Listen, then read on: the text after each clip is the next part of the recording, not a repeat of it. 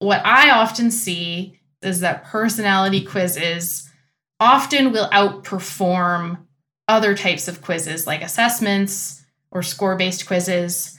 I think simply because of the nature of our innate curiosity about ourselves. Welcome to Creative Elements, a show where we talk to your favorite creators and learn what it takes to make a living from your art and creativity. I'm your host, Jay Clouse. Let's start the show.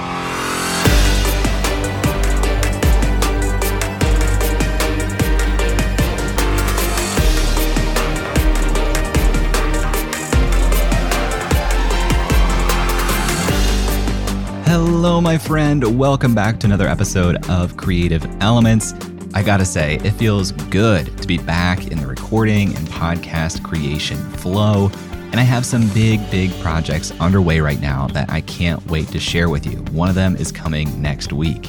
I don't know if you can relate to this. I enjoy the creation process a lot, but I also get really antsy for projects to wrap up.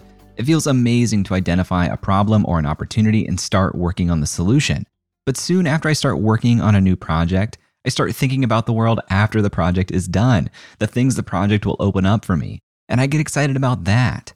But I can't just start living in that future world yet. I have to finish the project. And so sometimes I get a little frustrated and even resentful towards that project itself because it is now the thing between me and this future that I'm so excited about. But of course, the project itself is the thing that creates that future. It's a complicated dance with my psyche. Anyway, one of the projects I just kicked off is a really important quiz building project. And this project has been in the back of my mind since my conversation with Tori Dunlap, the creator of Her First 100K and my guest on episode number 88 of the show back in January. Tori is a powerhouse. She has over 2 million followers on TikTok, 650,000 followers on Instagram. She is incredible.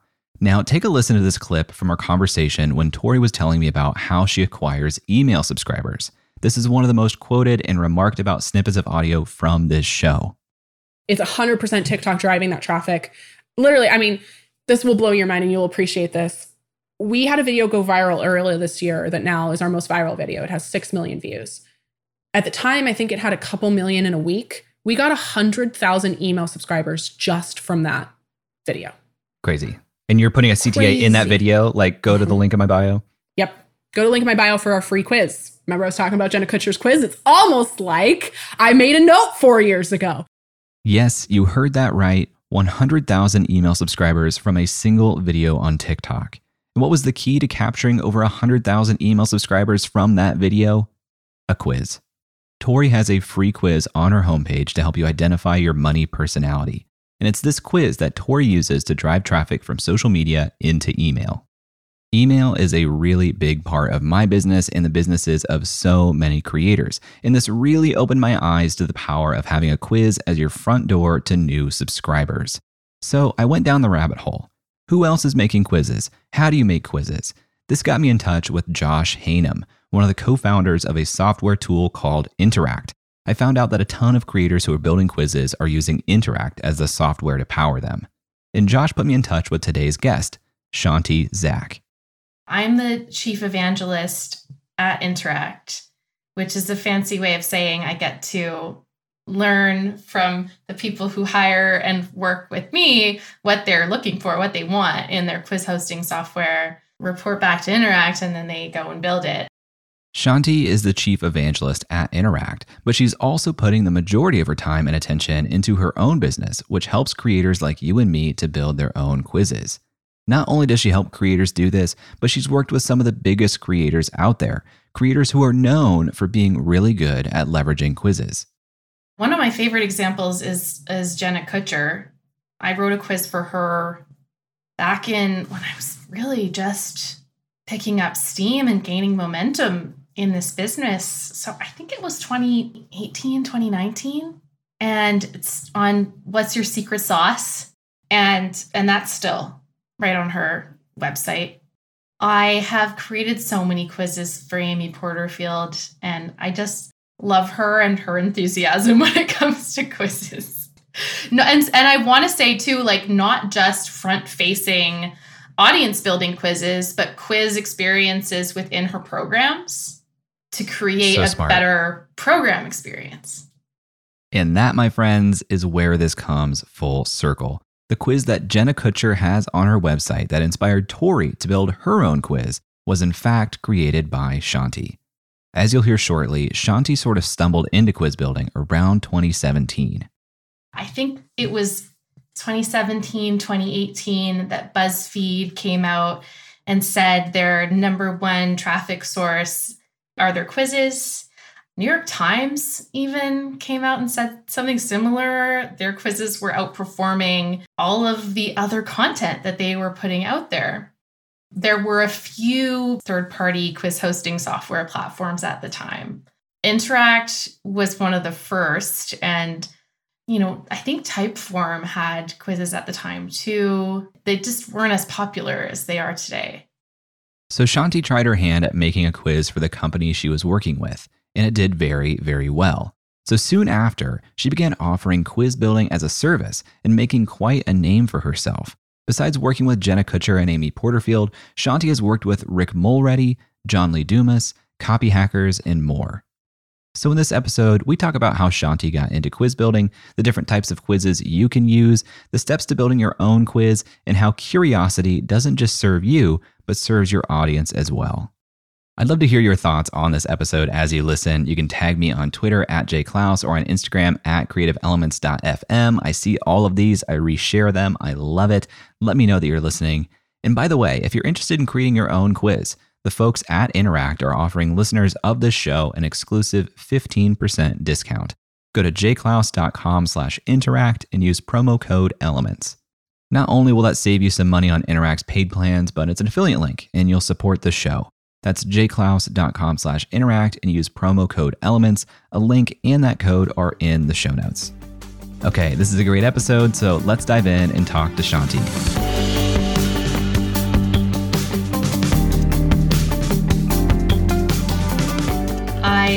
Was working in a restaurant as a cook and had a baby and did not want to keep living the restaurant life. So I decided I would start a food blog and I thought that would be my business. And it did not turn out that way. It's quite challenging to make a food blog profitable. And so that led me to writing articles for other people.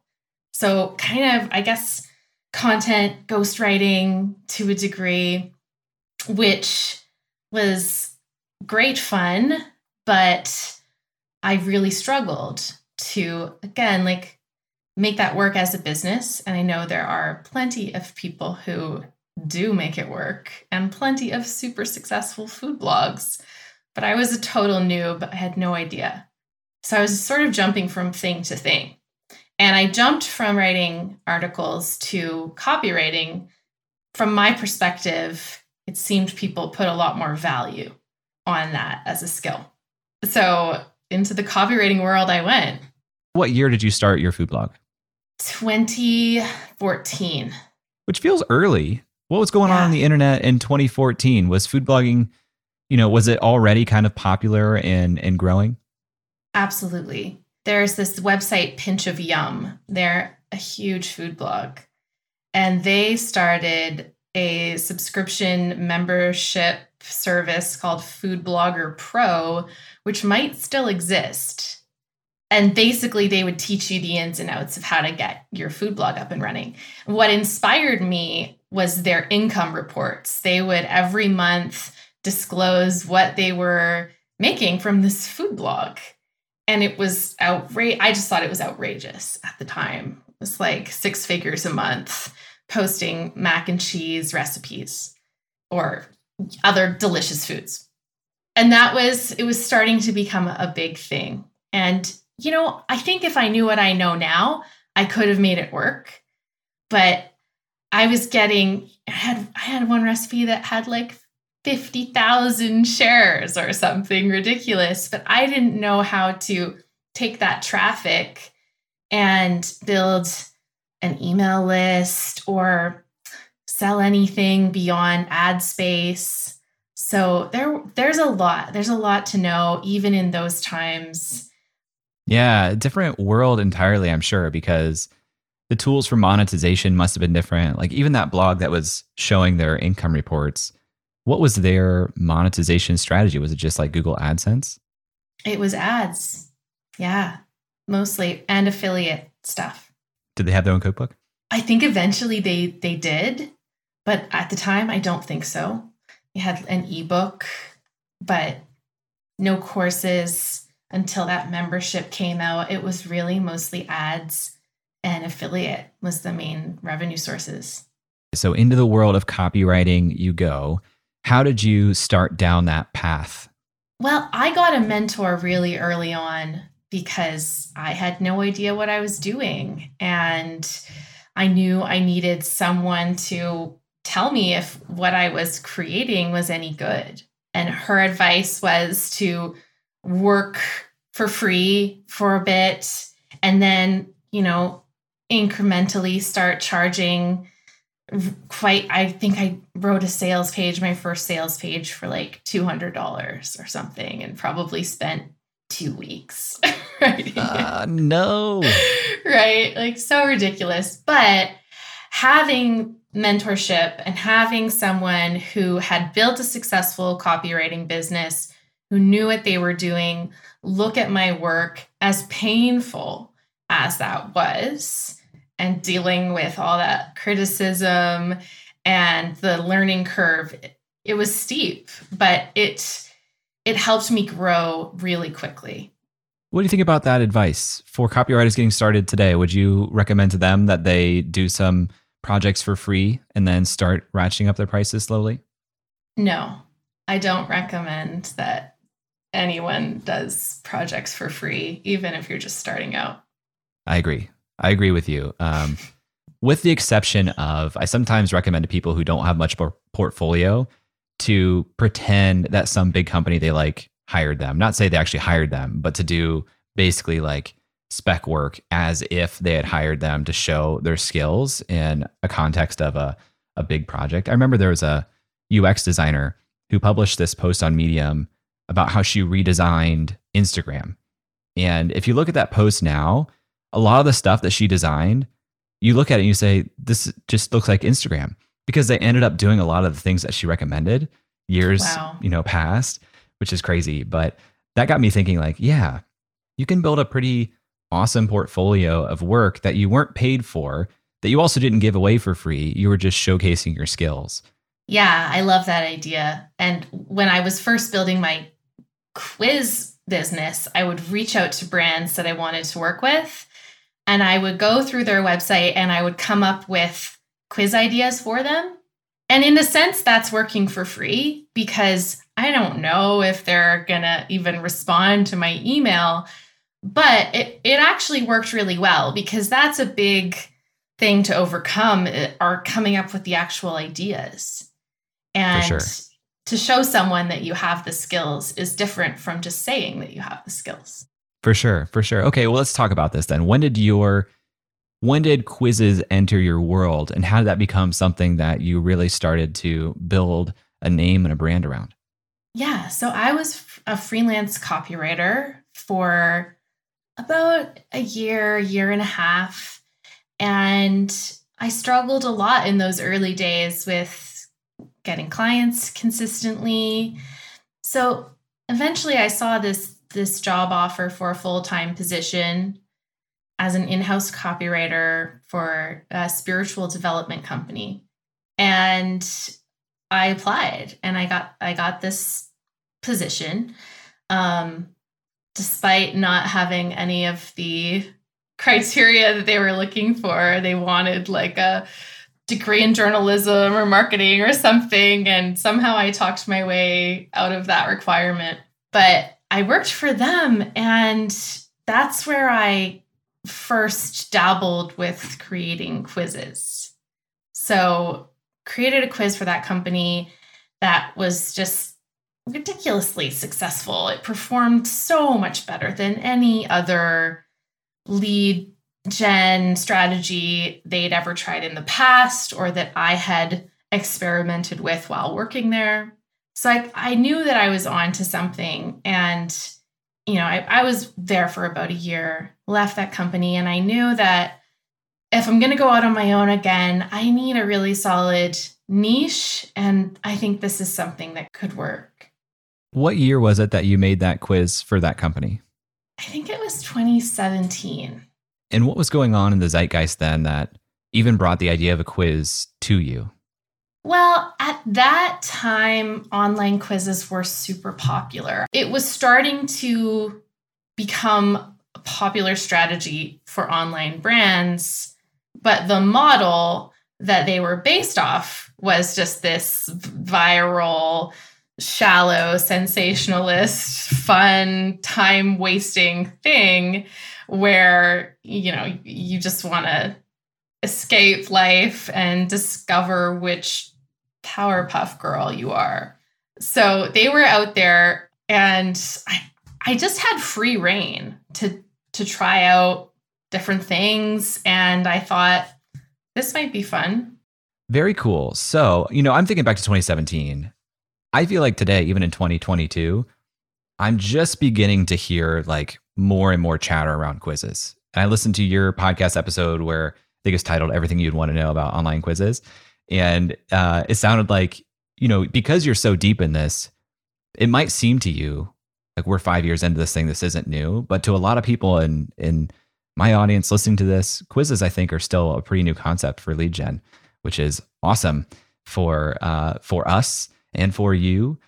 Are quizzes a good fit for all creators, or is there a certain time when quizzes are really not a good fit?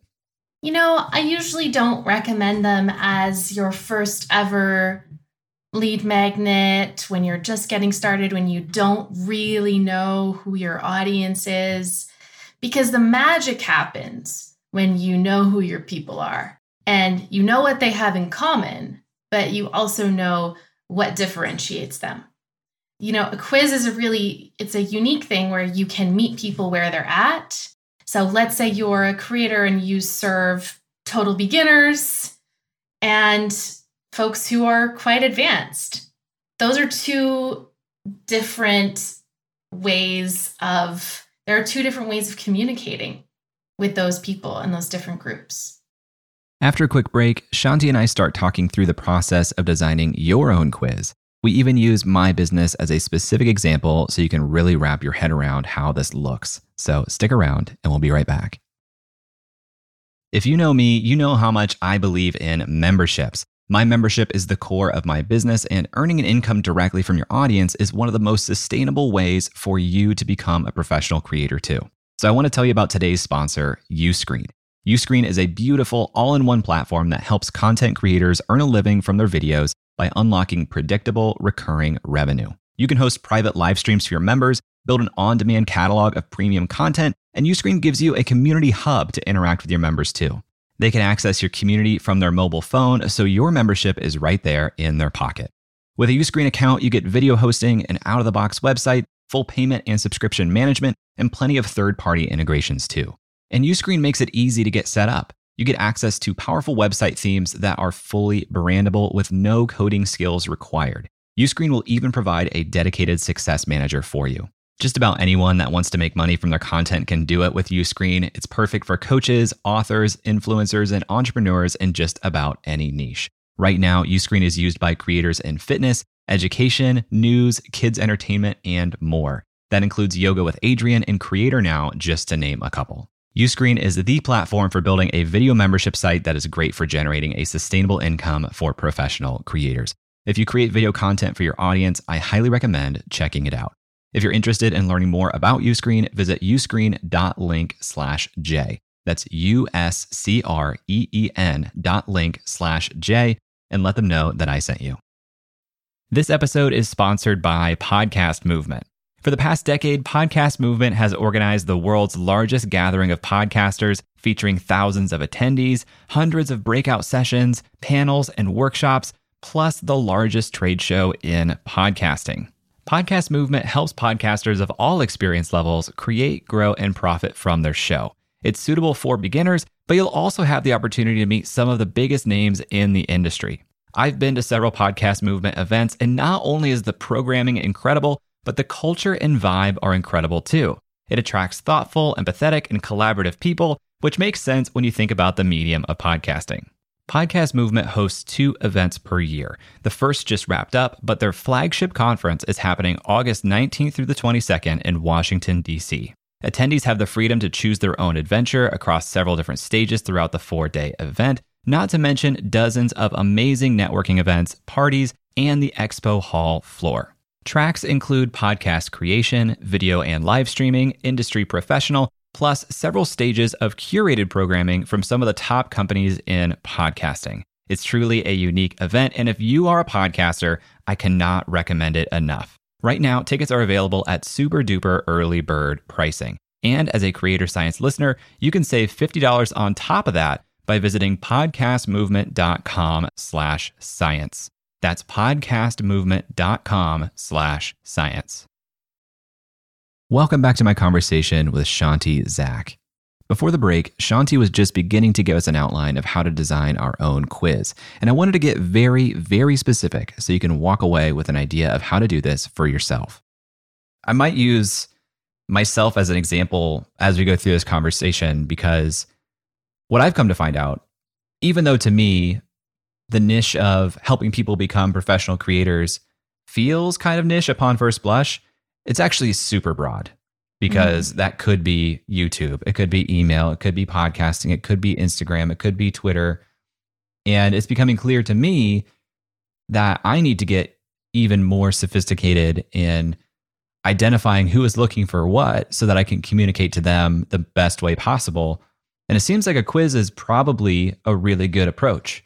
Yeah, absolutely. If you could determine which area your audience wants to focus in the world of being a creator online, whether it's writing, audio, video, those, even just determining based on those three categories would be hugely beneficial for you and for your audience because you would be able to then support them long term, knowing your goal is to become a professional creator who mainly through writing, you get your ideas out there. So these are the best ways to do that. These are the podcast episodes that are specific to what you're looking for. These are the programs or offers that will meet you where you're at and give you what you need. You know, you could go even deeper and and determine are you already a creator online? Is this already your full time thing? Is this a side hustle? Is this just a dream? Because again, those categories require totally different messaging for each one. I love that. That's what gets me so excited because even this past week, I've been thinking I want to change the welcome sequence of emails I send to folks, which is just two emails. But I keep thinking through this lens of, well, what is almost a best fit line of what I know about the general subscriber, which again is hard because there are so many segments I'm aware of within it. And people listening to this can probably relate to their own audiences. How many different particular avatars or segments you might be able to pull out from people who are following your work. And I'm starting to think, well, maybe instead of trying to do a best fit line that fits the median person, I can do a lot more upfront to understand these people and then be even more specific and then use that as a vehicle to share five of the 100 episodes of the podcast that are specifically tailored to somebody who's trying to build on Twitter or somebody who's trying to create a digital course. So I think that promise of quizzes is really, really good. But then I start to think to myself, well, I need to make sure that the quiz serves the quiz taker and not the quiz maker. How do you help people wrestle with that to make sure that the quiz they're developing isn't just, you know, insight for them, but is actually helping the person on the other end? Yeah, question I ask all of my clients and students is what could you put in your quiz results that would absolutely delight your quiz taker and exceed their expectations? Now, that's not as difficult with a quiz as it is for some other forms of content because I think people's expectations around what they're going to get in a quiz result are typically quite low. We're used to these BuzzFeed style quizzes where we get a one paragraph answer and we move on with our day. So, what does it look like to exceed expectations the first thing I love to start with is creating an emotional response. And and the way to do that again is by knowing your audience and knowing like what what are they struggling with? And this can be result specific, but it can also be broad. As creators, often we are struggling with some element of the imposter complex. We might have issues around, well, how can I really charge money for this? Is this even possible? There's all these societal and cultural ideas around creativity and that that's a hobby, not a career. So there's a lot to work with there. And you, as someone who have overcome many of those obstacles, you're you're a leader in that you can speak to them with confidence and say, you might be feeling this way, but there's so much hope and there's so much possibility. And you have just tapped into a resource that will start to show you what is possible there. And, and when you do that correctly, the person on the other end feels something. They feel something more than just neutrality and apathy and cynicism, which a lot of marketing methods out there create. So that is something I like to do in that first section. And it also creates a memorable experience.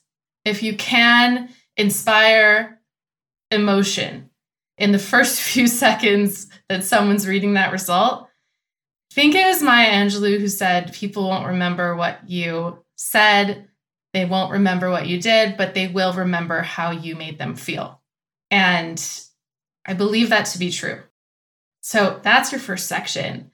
And then you can paint the picture of all right, so this is not your average quiz result.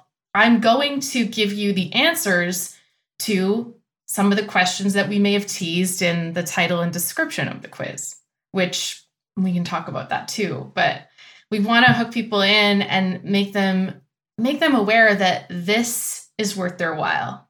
So you can give people some some actionable strategies, next steps based on where they're at, based on what you learned of them through the question experience. And that does two things. It positions you as an authority, it highlights your expertise and puts you in the position of, of teacher and guide and mentor. And it also gives them actual stuff they can walk away with and implement and try out and feel like this was worth my time.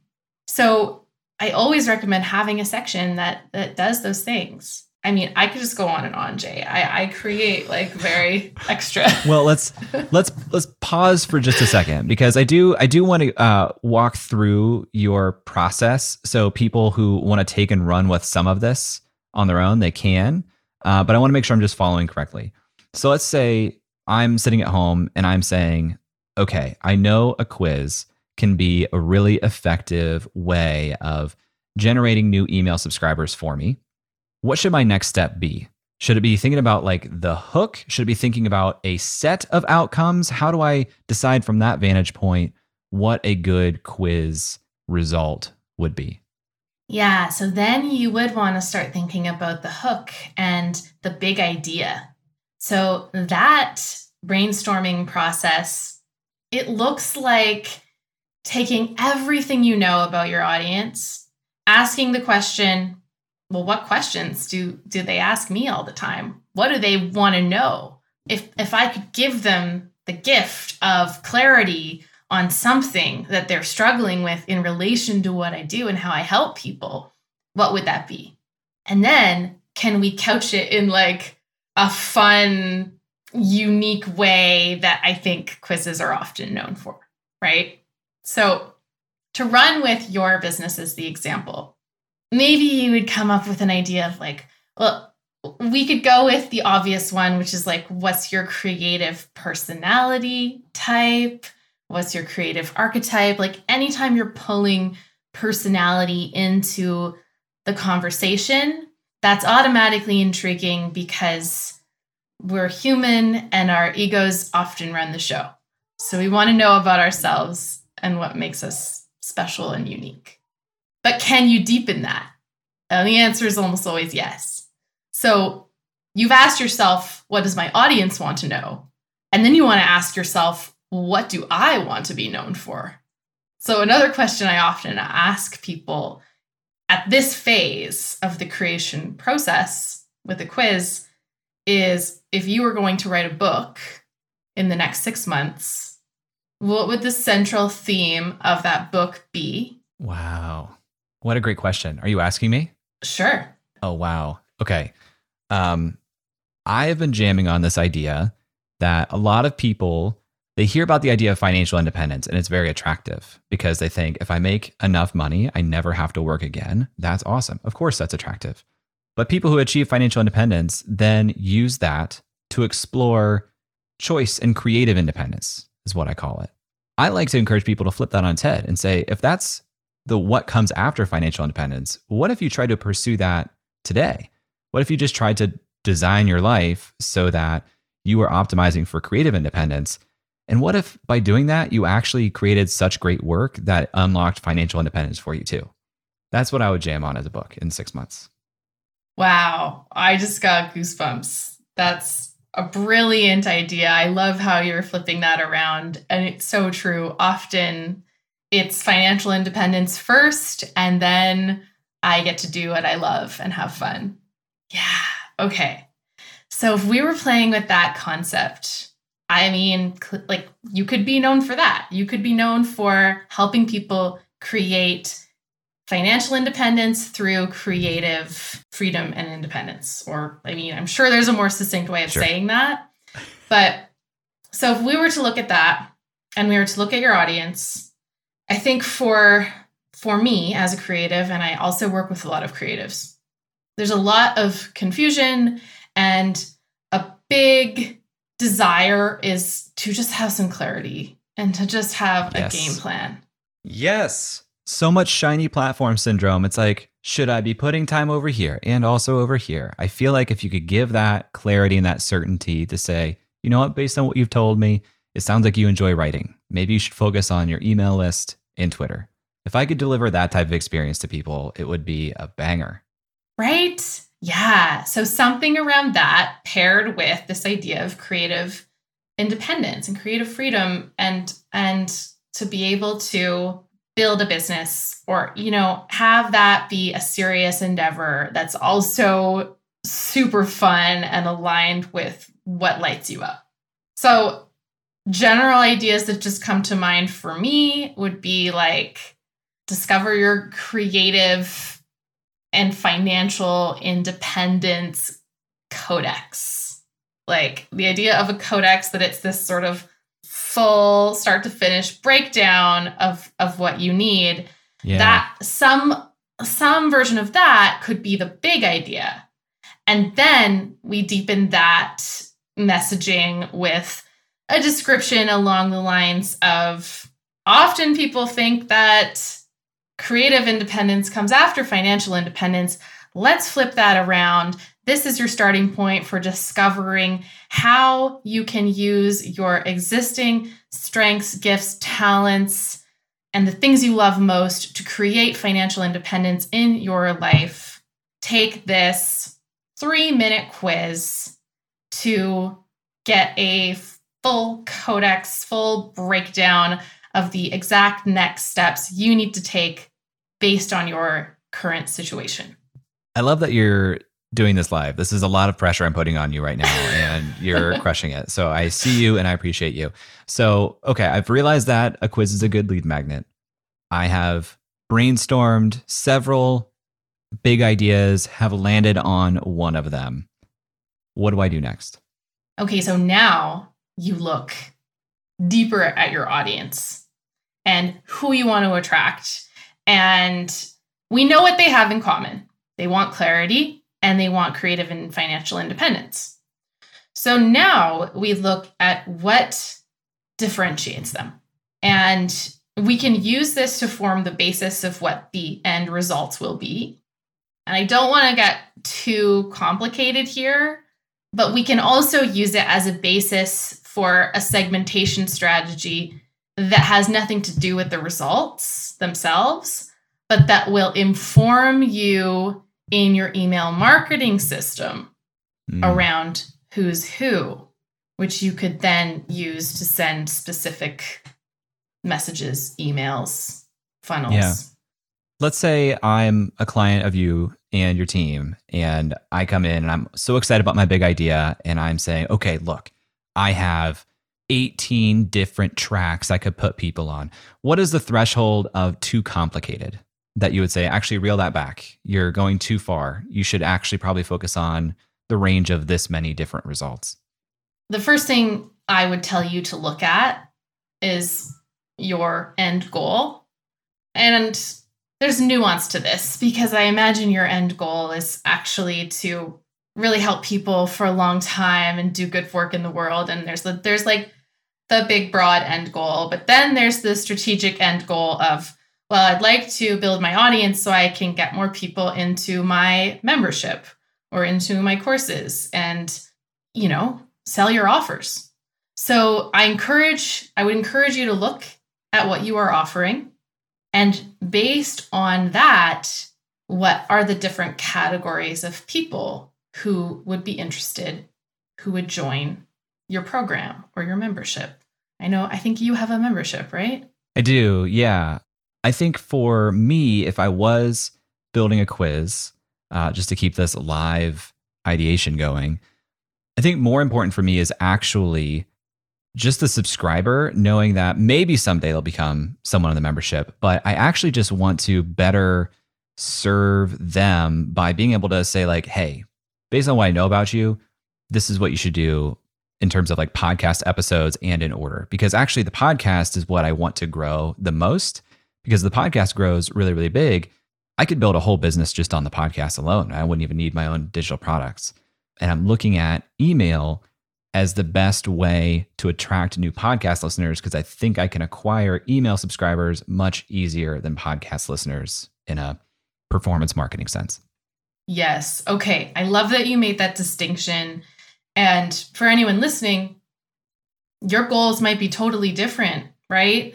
It, it might have nothing to do with a specific offer or your podcast. You might actually just want to build your email list and practice the habit of writing a weekly newsletter and meeting people where they're at and helping them. So, whatever your goal is, it's looking at that. And then from there, okay, so based on the context of this goal that I have for the quiz, who do I want to attract and what categories would they fit in? So, yes, there still might be 18 categories, right? It's a long winded answer. If there's 18 categories and you have 18 different results, and there are plenty of quizzes and assessments that, that do have that many possible results, but it's a lot of work. It's a lot of work. So, to make life easier for you, if you're doing this yourself, I tell people in this circumstance to look at all those different categories. Can any of them be condensed? Are any of them like hyper similar? So, if you had a category for people who want to focus on writing content, people who want to focus on writing copy, people who want to focus on writing poetry on Instagram, like all the different types of writing that you could do online, that would be many, many categories, right? But we could theoretically condense it into one category, which is writing. So, looking at if you can condense it, if you can, usually recommend to do so because once you get beyond working with like four or five possible results, things get a bit a bit more complicated. What about the number of steps within the quiz? Because if I'm really trying to optimize for new subscribers, is there a threshold of too many steps where people are just like, you know what, this is too much, I'm out? Yeah. And I think by steps, you mean questions. Questions, correct, yes. Mm-hmm. So typically, we will see a statistical drop off after 10 questions that is meaningful. That's like, we have this kind of 10 question threshold where it's it's pretty balanced and people are completing the questions and then more than 10 questions people drop off So I typically recommend 10 questions or less.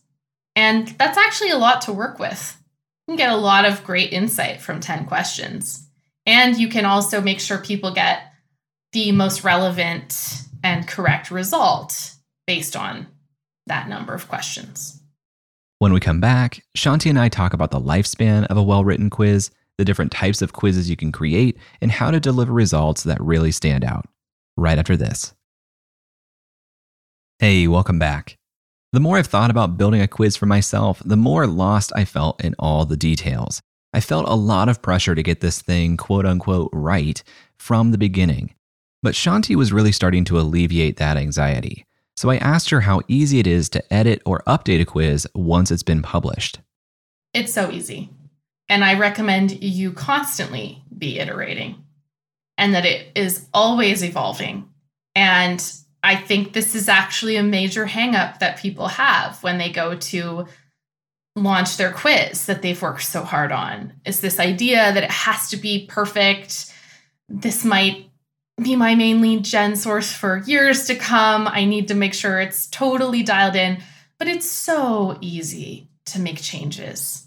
It's so easy to go in and look at your analytics for your questions and see, oh, question three, people are dropping off. People are having a hard time answering this question. I'm just going to change up the wording here or shift things around. Or let's say you wanted to change up your segmentation strategy because your your business has changed, your offers have changed. Again, so easy to do. So I always say like get the minimum viable quiz out there and then just be committed to iterating. At what point in the process if I'm developing my own quiz do you think I'm most likely to get stuck and fall off? The most common place I see people getting stuck is there's this tendency to jump into creating the questions before you're clear on what the possible results will be. And that can be very, very confusing. It's fun, you create all these great questions, and then and then what? You don't know how they connect to the to the results. That part's not clear. So I would say that's the most common place I see people get stuck. And the solution for that is so simple. It's just to create at least the framework for the results first to know what they are and what what identifiers fit each possible result before jumping into the questions. This is already so helpful. So let me recap a couple of things. Start with a big idea, look at your audience, the people you're trying to attract, and come up with the results first, then questions, preferably no more than 10. What other big parts of your process that you work with people on am I missing here? Having a vision, a game plan of what's going to happen after someone takes your quiz, I think that's really important and something we don't always think about. So once someone is a subscriber, once you take the quiz and they're on your email list, then what? And I always recommend having some sort of welcome sequence, some sort of ideally it's automated so that someone joins your list and they take your quiz and it's really great and they want to learn more and they want to go deeper and they have this curated experience now in their inbox that allows them to do that. They get to know you more and you can deepen that relationship that you've established and show them what the best resources you have for them are and so many other things. I mean, you said you wanted to redesign your your welcome sequence and I'm sure that's like a topic for another episode, but we could go there because it's it's relevant to the conversation too. And it's something we don't we don't often think about. So the common thing is like, oh, they joined my email list and now they're just on my list and I send out a weekly email, so they're just going to get thrown into that and there's no sort of first date, second date, third date, let's get married kind of thing.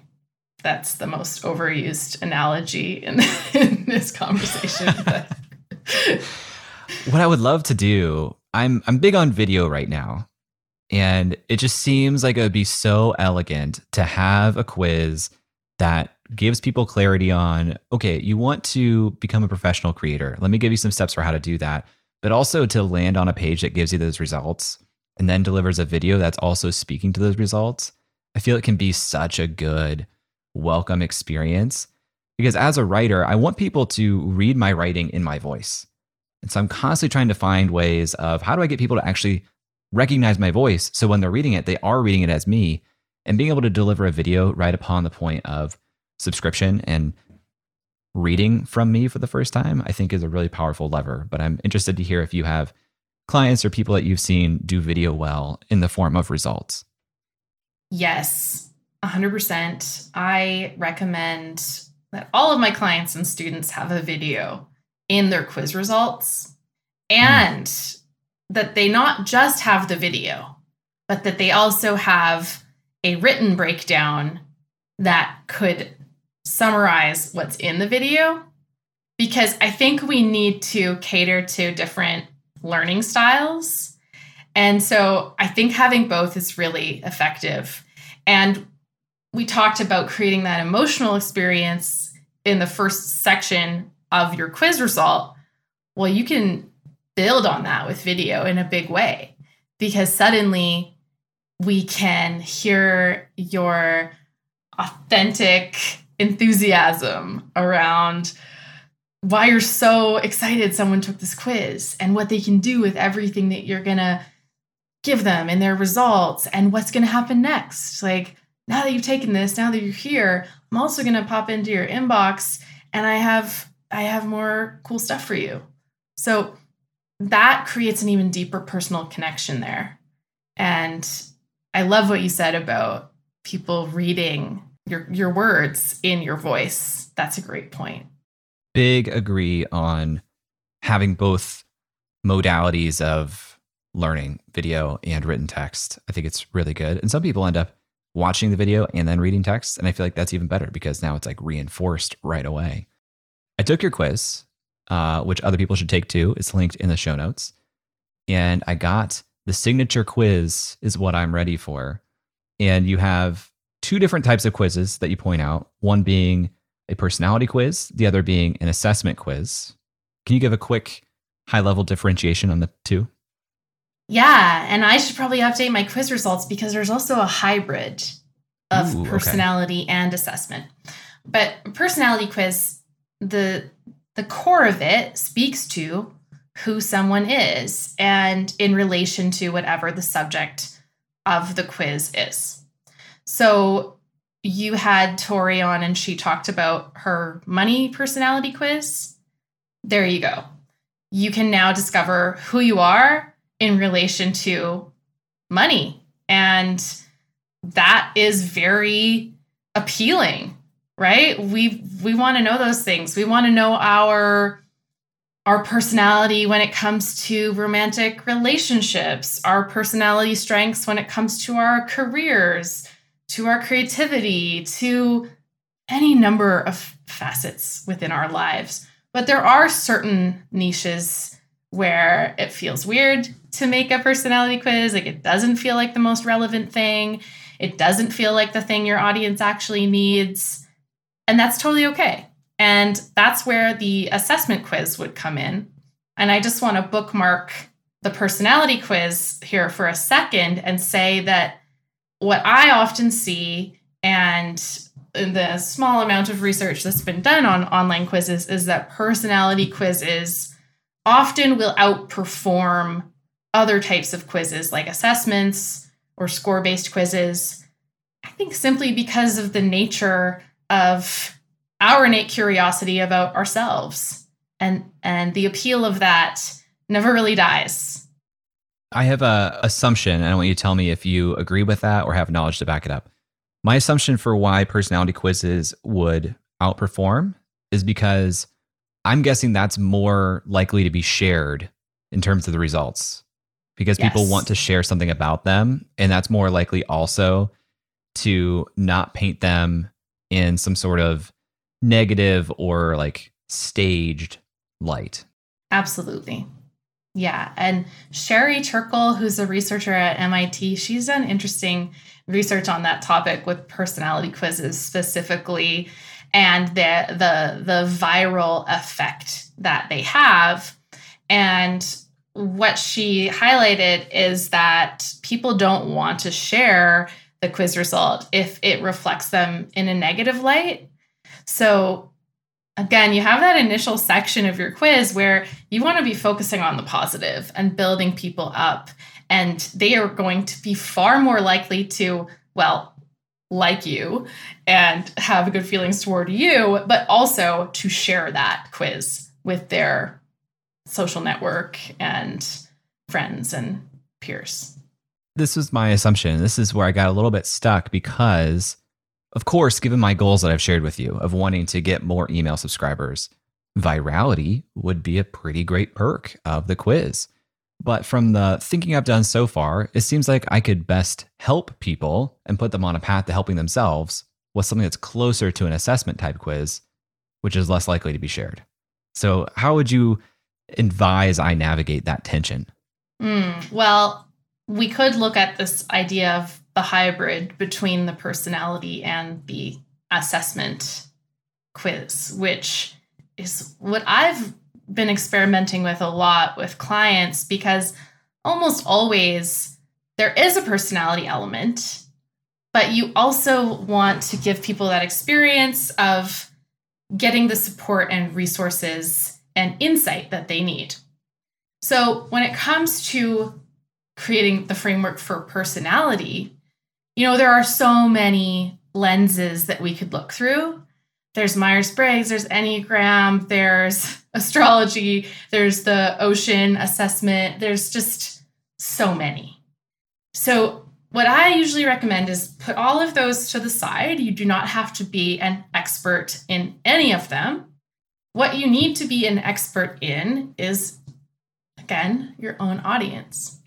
So, for you, what personality types do you tend to attract?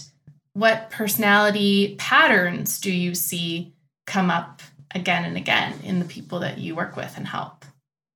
Well, I see a lot of creative, ambitious people who sometimes have a hard time holding themselves accountable to being consistent. And I also see a lot of shiny object or even shiny platform syndrome, where they get excited about a new modality or a new platform and they want to try that out. Uh, those are two major ones that come to mind. What just came up for me as you're explaining that, and through my own understanding of of the broad spectrum of creatives and anyone who wants to do creative work in the world, I think there's there could be something around introverted, extroverted, ambiverted in terms of the medium that someone is most drawn to. I don't know if you've seen oh, this. But like, and this is totally an assumption because I don't I don't know, right? I don't know your audience with great intimacy. But for me, I identify as an ambivert. I am quite happy to be behind the scenes and write in my little writing cave and avoid video at all costs when I'm in introvert mode. And then I can get into extrovert mode where I'm like totally excited to get on a podcast with you and be on video and or do a live webinar or something. So it's kind of I can play with both of those mediums.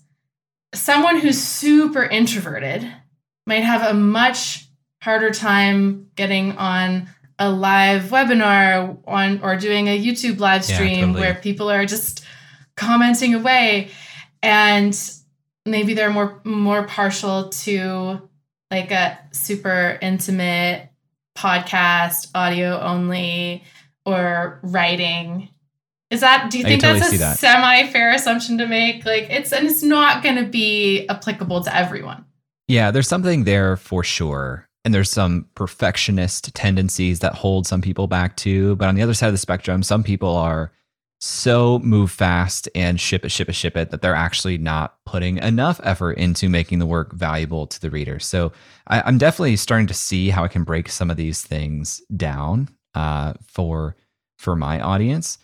And it sounds like the hybrid makes some sense because even if I'm giving somebody an assessment, I am at least categorizing them in some way to know what results to deliver them to give them, you know, next steps to make, right? So it seems like you can use those bones and make it fun and give them something that is positive as a, positive frame of looking at it for their personality while still giving them some assessment type next steps. Yes, exactly. And it's a big can of worms and there's like so much to look at when it comes to personality, but I think ultimately you know your audience and you know the types of people who are in your audience and how you can best help them. So, sort of combining both of those things will help you create that successful hybrid between the personality quiz and the assessment.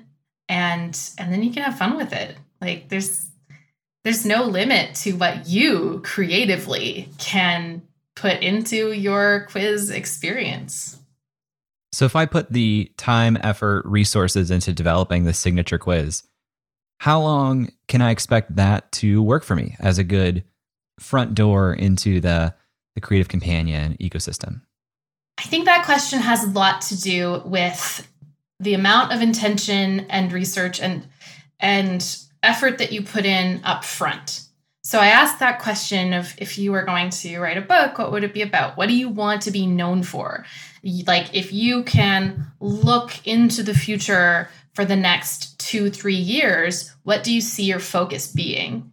And if you can pull that core theme into the quiz, then it can be a central part of your your strategy for bringing that future vision to fruition it's also really easy to to just say like oh i'm going to create this like super fun easy quiz and put it out there and and then move on to something else some totally different subject matter. And then it's not going to be relevant anymore. But what i'm always aiming to do when creating this asset for people or or guiding them through creating it for themselves is to have the intention that this is going to be with you for at least two, three years. If somebody's listening to this and they're ready to dig into creating their own quiz, where should they go to get started? You can take my super meta quiz that tells you what type of quiz you should create for your biz that Jay took and got the signature quiz. So I'm curious what your listeners will get. And that's a really good starting point. And then I have trainings, I have free courses, which once you take the quiz, you will be in my world and, and you will find all of those things.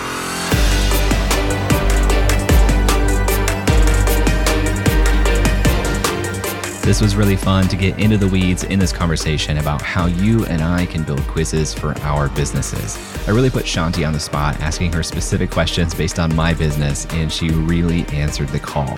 So much so, in fact, that since this interview, I've actually hired Chanti to work with me and develop the quiz that we began to outline here in this episode.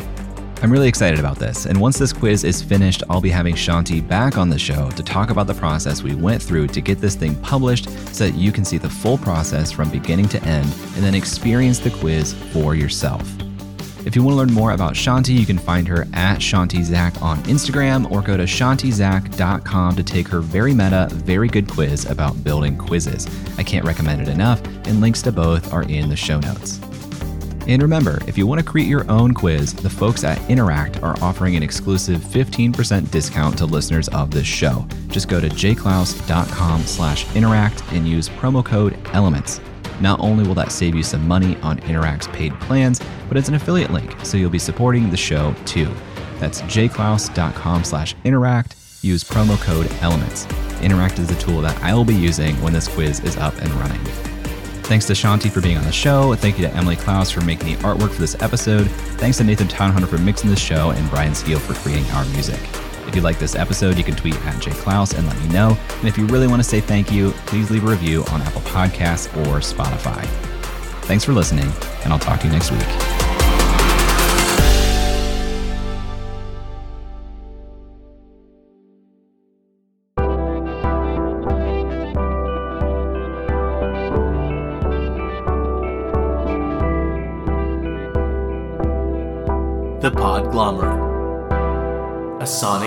The